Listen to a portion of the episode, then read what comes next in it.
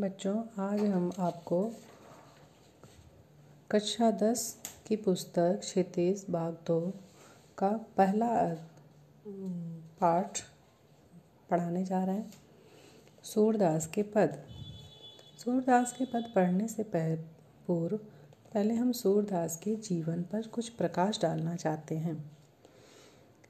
कवि सूरदास हिंदी साहित्य कोष के अनुपमीय प्रदीप्त नक्षत्र थे। श्री कृष्ण के बाल्य जीवन का सजीव वर्णन करने वाले वात्सल्य सम्राट के नाम से प्रसिद्ध थे। सूरदास जी का जन्म चौदह सौ अठहत्तर में रोनकता क्षेत्र में हुआ था, जो मथुरा के अत्यंत निकट है। कुछ विद्वान इनका जन्म दिल्ली के निकट सीही नामक गांव में मानते हैं। मथुरा में गऊ घाट पर रहते हुए उनकी भेंट वल्लभाचार्य से हुई। वल्लभाचार्य ने ही इन्हें अपने संप्रदाय में दीक्षित किया। वल्लभाचार्य के शिष्य सूरदास जी अष्टछाप के कवियों में सर्वश्रेष्ठ थे। उन्हीं की आज्ञा से भागवत को आधार बनाकर इन्होंने पद रचना प्रारंभ की तथा मंदिर में रहते हुए स्वरचित पदों का कीर्तन करने लगे। कुछ लोग इन्हें जन्मांध मानते थे, परंतु बहुत से विद्वान इन्हें जन्मांध नहीं मानते थे। उनका तर्क है कि बाल्यकाल की अनुभूति किए बिना ही इन दृश्यों का इतना सजीव चित्रण मुश्किल है जितना सजीव चित्रण इन्होंने किया। जीवन भर श्री कृष्ण संबंधी पदों का गायन करने वाले सूरदास ने एक सौ पाँच वर्ष का लंबा जीवन जिया। श्री कृष्ण भक्ति शाखा का यह सर्वोत्कृष्ट नक्षत्र सन पंद्रह सौ तिरासी में में अनंत आकाश में सदा के लिए विलीन हो गए। सूरदास काव्य के सूर सागर से संकलित भ्रमर गीत में कपियों गोपियों की विरह पीड़ा से को चित्रित किया गया है। प्रेम संदेश के बदले श्री कृष्ण के योग संदेश लाने वाले उद्धव पर गोपियों ने व्यंग बाण छोड़े। व्यंग बाणों में गोपियों का हृदय स्पर्शी उल्लाहना, शिकायत करना, साथ ही श्री कृष्ण के प्रति अनन्य प्रेम भी प्रकट हो रहा है। इस प्रकार इन पदों में श्री कृष्ण के प्रति अनन्य प्रेम और विरह पीड़ा का चित्रण किया गया है।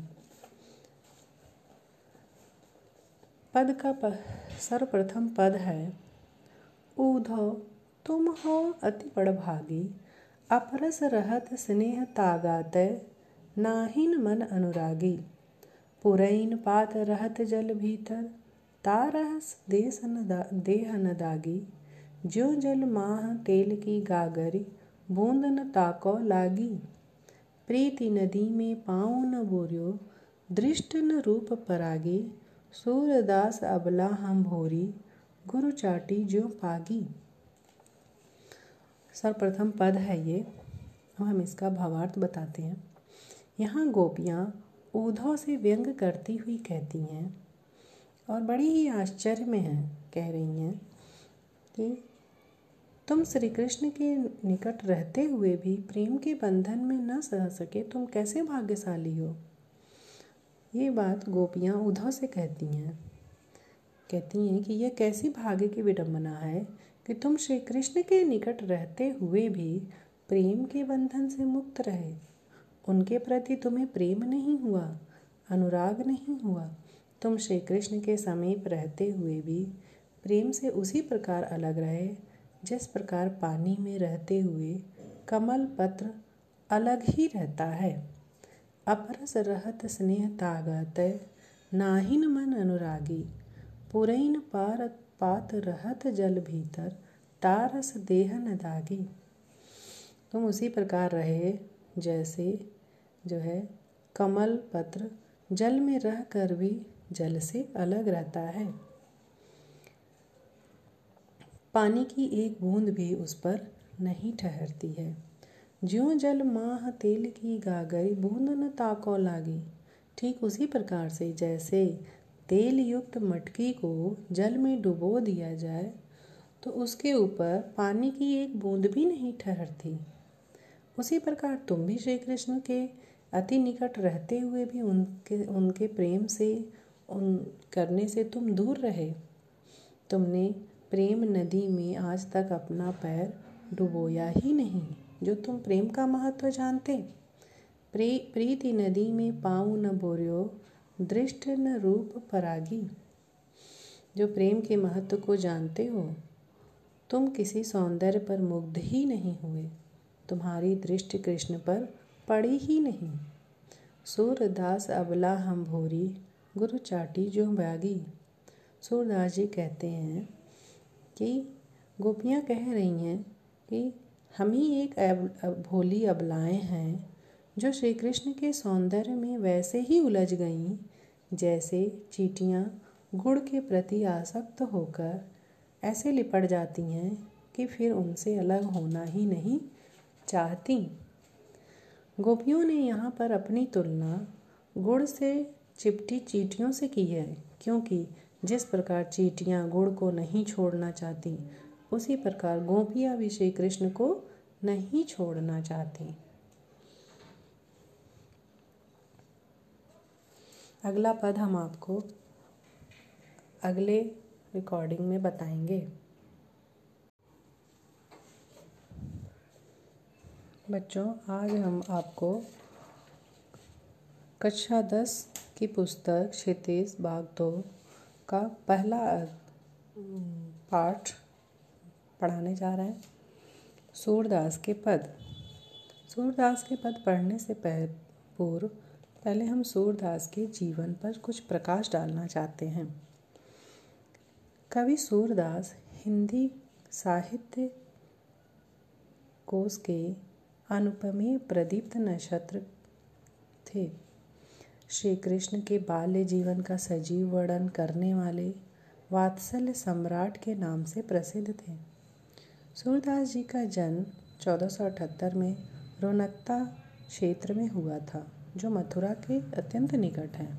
कुछ विद्वान इनका जन्म दिल्ली के निकट सीही नामक गांव में मानते हैं। मथुरा में गऊ घाट पर रहते हुए उनकी भेंट वल्लभाचार्य से हुई। वल्लभाचार्य ने ही इन्हें अपने संप्रदाय में दीक्षित किया। वल्लभाचार्य के शिष्य सूरदास जी अष्टछाप के कवियों में सर्वश्रेष्ठ थे। उन्हीं की आज्ञा से भागवत को आधार बनाकर इन्होंने पद रचना प्रारंभ की तथा मंदिर में रहते हुए स्वरचित पदों का कीर्तन करने लगे। कुछ लोग इन्हें जन्मांध मानते थे, परंतु बहुत से विद्वान इन्हें जन्मांध नहीं मानते थे। उनका तर्क है कि बाल्यकाल की अनुभूति किए बिना ही इन दृश्यों का इतना सजीव चित्रण मुश्किल है जितना सजीव चित्रण इन्होंने किया। जीवन भर श्री कृष्ण संबंधी पदों का गायन करने वाले सूरदास ने एक सौ पाँच वर्ष का लंबा जीवन जिया। श्री कृष्ण भक्ति शाखा का यह सर्वोत्कृष्ट नक्षत्र सन पंद्रह सौ तिरासी में में अनंत आकाश में सदा के लिए विलीन हो गए। सूरदास काव्य के सूर सागर से संकलित भ्रमर गीत में कपियों गोपियों की विरह पीड़ा से को चित्रित किया गया है। प्रेम संदेश के बदले श्री कृष्ण के योग संदेश लाने वाले उद्धव पर गोपियों ने व्यंग बाण छोड़े। व्यंग बाणों में गोपियों का हृदय स्पर्शी उल्लाहना, शिकायत करना, साथ ही श्री कृष्ण के प्रति अनन्य प्रेम भी प्रकट हो रहा है। इस प्रकार इन पदों में श्री कृष्ण के प्रति अनन्य प्रेम और विरह पीड़ा का चित्रण किया गया है। पद का सर्वप्रथम पद है, उद्धव तुम हो अति बड़भागी, अपरस रहत स्नेह तागात, नाहिन मन अनुरागी। पुरैन पात रहत जल भीतर, तारहस देह न दागी। जो जल माह तेल की गागरी, बूंद न ताको लागी। प्रीति नदी में पाँव न बोर्यो दृष्ट न रूप परागी। सूरदास अबला हम भोरी गुरु चाटी ज्यों पागी।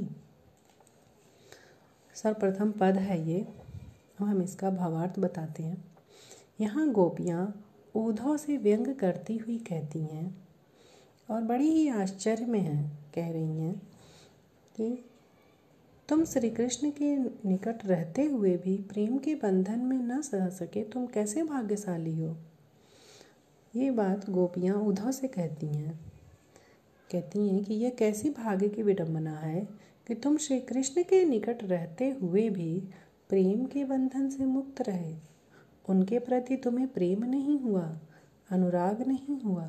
तुम श्री कृष्ण के समीप रहते हुए भी प्रेम से उसी प्रकार अलग रहे जिस प्रकार पानी में रहते हुए कमल पत्र अलग ही रहता है। अपरस रहत स्नेह तागत नाहिन मन अनुरागी, पुरैन पार पात रहत जल भीतर तारस देह न दागी। तुम उसी प्रकार रहे जैसे जो है कमल पत्र जल में रह कर भी जल से अलग रहता है। पानी की एक बूंद भी उस पर नहीं ठहरती है। ज्यों जल माह तेल की गागरी बूंद न ताको लागी।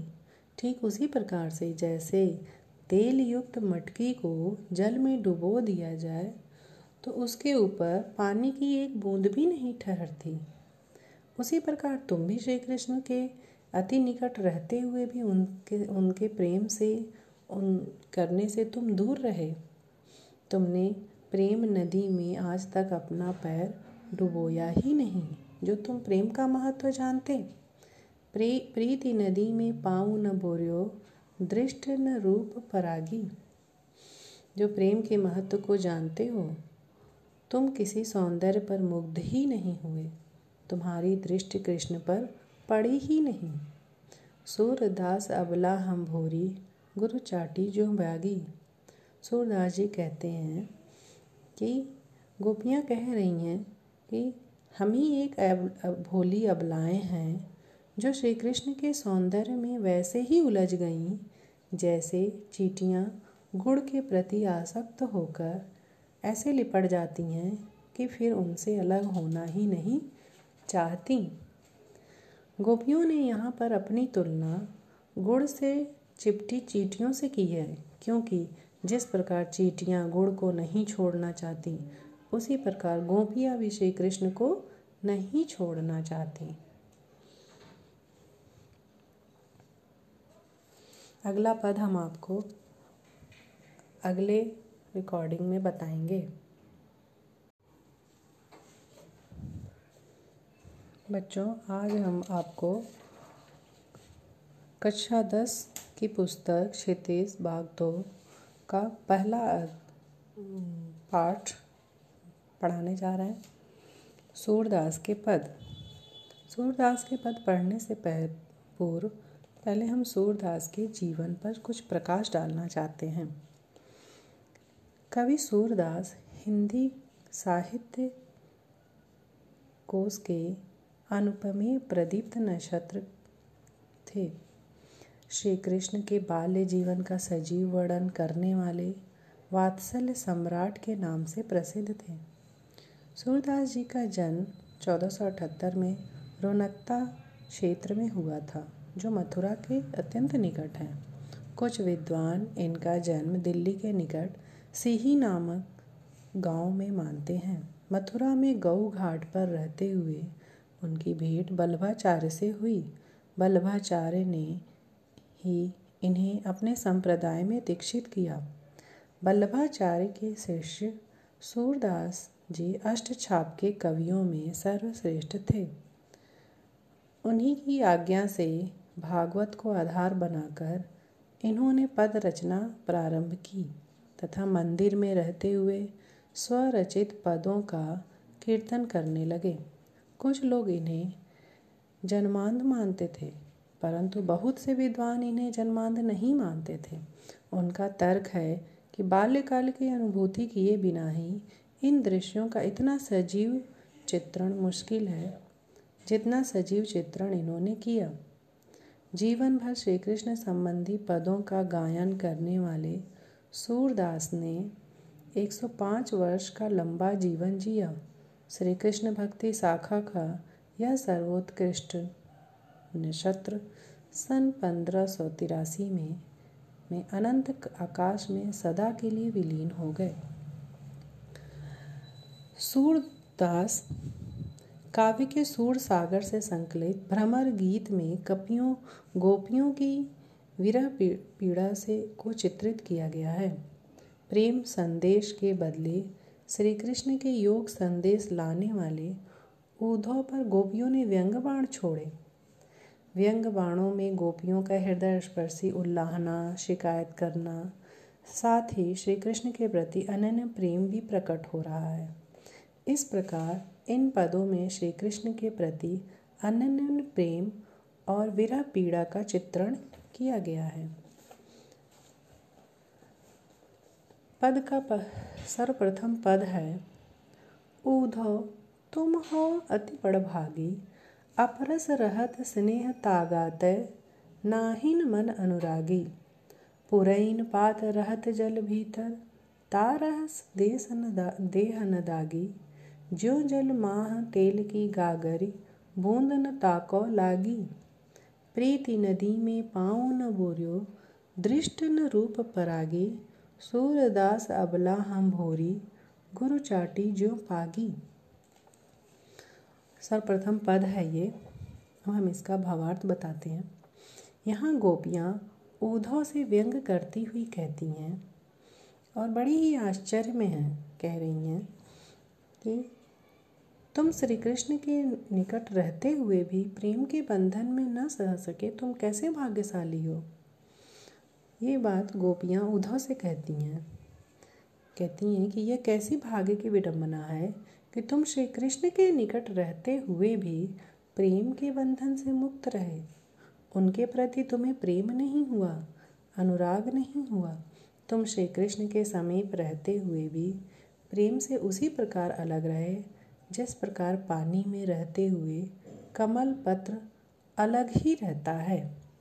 अपरस रहत स्नेह तागत, नाहिन मन अनुरागी, पुरैन पार पात रहत जल भीतर, तारस देह न दागी। तुम उसी प्रकार रहे जैसे जो है कमल पत्र जल में रह कर भी जल से अलग रहता है।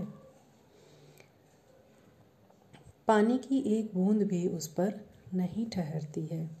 ज्यों जल माह तेल की गागरी, बूंद न ताको लागी। ठीक उसी प्रकार से जैसे तेल युक्त मटकी को जल में डुबो दिया जाए तो उसके ऊपर पानी की एक बूंद भी नहीं ठहरती, उसी प्रकार तुम भी श्री कृष्ण के अति निकट रहते हुए भी उनके उनके प्रेम से उन करने से तुम दूर रहे। तुमने प्रेम नदी में आज तक अपना पैर डुबोया ही नहीं, जो तुम प्रेम का महत्व जानते। प्रे प्रीति नदी में पाँव न बोर्यो, दृष्ट न रूप परागी। जो प्रेम के महत्व को जानते हो, तुम किसी सौंदर्य पर मुग्ध ही नहीं हुए, तुम्हारी दृष्टि कृष्ण पर पड़ी ही नहीं। सूरदास अबला हम भोरी, गुरु चाटी जो बागी। सूरदास जी कहते हैं कि गोपियाँ कह रही हैं कि हम ही एक अब, भोली अबलाएं हैं जो श्री कृष्ण के सौंदर्य में वैसे ही उलझ गईं जैसे चींटियाँ गुड़ के प्रति आसक्त होकर ऐसे लिपट जाती हैं कि फिर उनसे अलग होना ही नहीं चाहती। गोपियों ने यहाँ पर अपनी तुलना गुड़ से चिपटी चींटियों से की है, क्योंकि जिस प्रकार चींटियाँ गुड़ को नहीं छोड़ना चाहती, उसी प्रकार गोपियाँ भी श्री कृष्ण को नहीं छोड़ना चाहती। अगला पद हम आपको अगले रिकॉर्डिंग में बताएंगे।